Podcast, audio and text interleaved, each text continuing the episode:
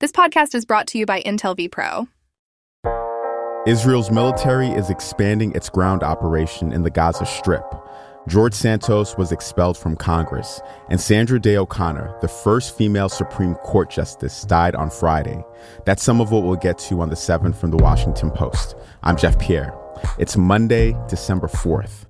Let's get you caught up with today's seven stories. First up today, Israeli forces have pushed further south into Gaza, and Israeli strikes are hitting densely populated areas in the territory. The renewed fighting comes after a temporary pause fell apart on Friday.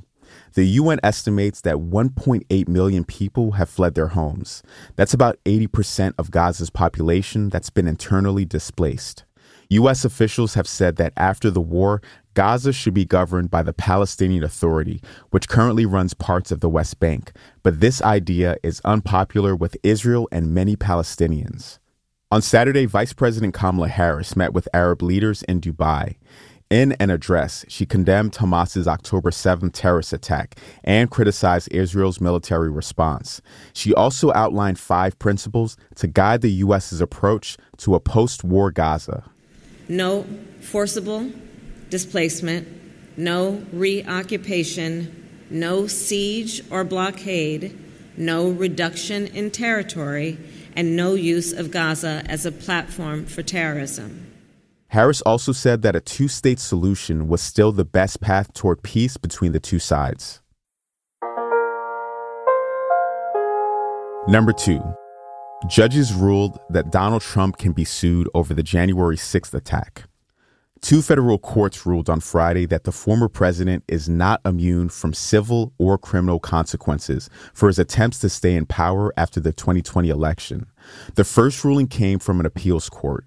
It said that Trump could be sued by police officers over injuries they suffered during the riot at the Capitol in 2021. Hours later, another ruling came from the judge overseeing Trump's criminal case on election subversion charges in D.C. That judge ruled that Trump had no protection from prosecution just because he's a former president. Together, these decisions open Trump up to legal punishments for his role in the attack, but he's likely to appeal, and that would set the stage for a historic legal battle over the limits of presidential power that would probably end up in the Supreme Court.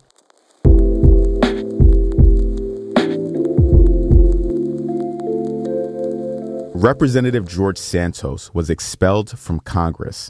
That is number three. The House voted Friday to expel the New York Republican. It was in response to an array of alleged crimes and ethical lapses. The allegations came to light after the freshman lawmaker was found to have made up key parts of his biography. His removal was a historic moment. Only five other members of the House have ever been expelled, and the last time it happened was more than 20 years ago. And it could be crucial in determining the balance of power in the House. The vacancy will give Democrats a chance to flip the seat in a special election election. As for Santos, he faces 23 federal criminal counts, including fraud, money laundering, falsifying records, and aggravated identity theft. He's pleaded not guilty to the charges.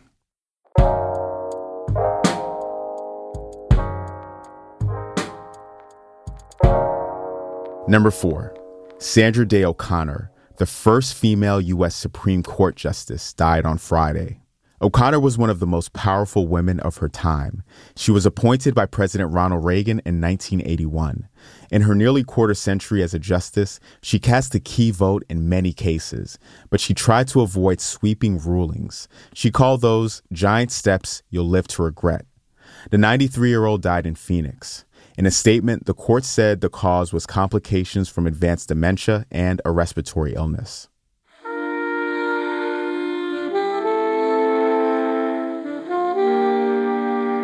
At number five, oil companies signed a pledge to cut planet warming gas.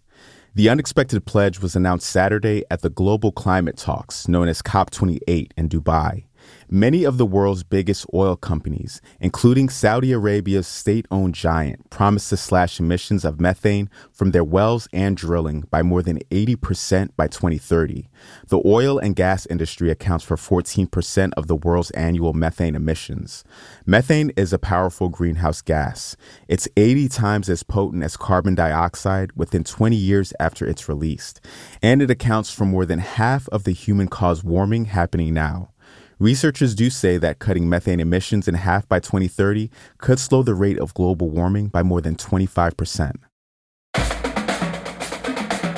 Number six, the college football playoff lineup was revealed yesterday, but not without controversy.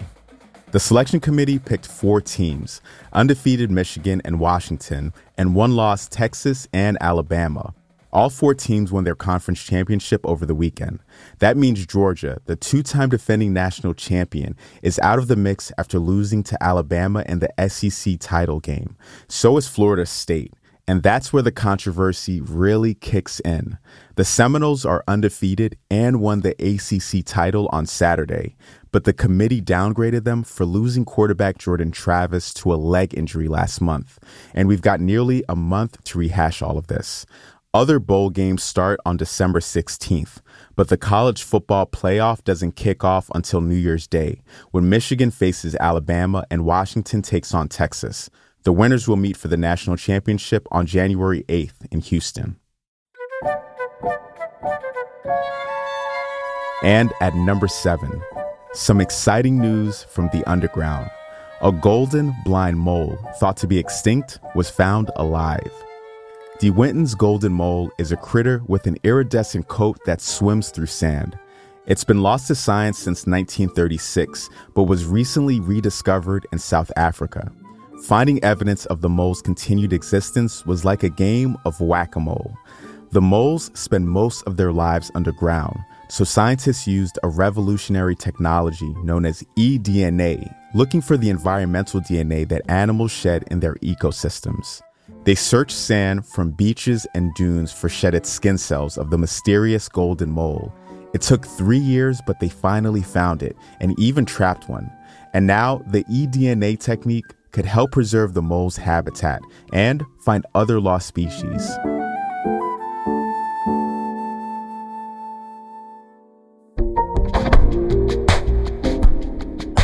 All right, you're all caught up. But don't forget that we also have a newsletter. That's where you can see a photo of that shimmering blind mole. You can have the 7 morning briefing delivered to your inbox early every weekday morning. All you have to do is sign up. Hit the link in our show notes. I'm Jeff Pierre, and I will meet you back here tomorrow.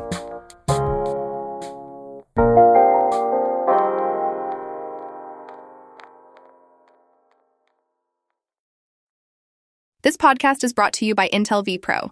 AI PCs built for business with Intel Core Ultra processors and Intel vPro are optimized for hundreds of AI apps and tools to boost user productivity, all with AI-powered threat detection.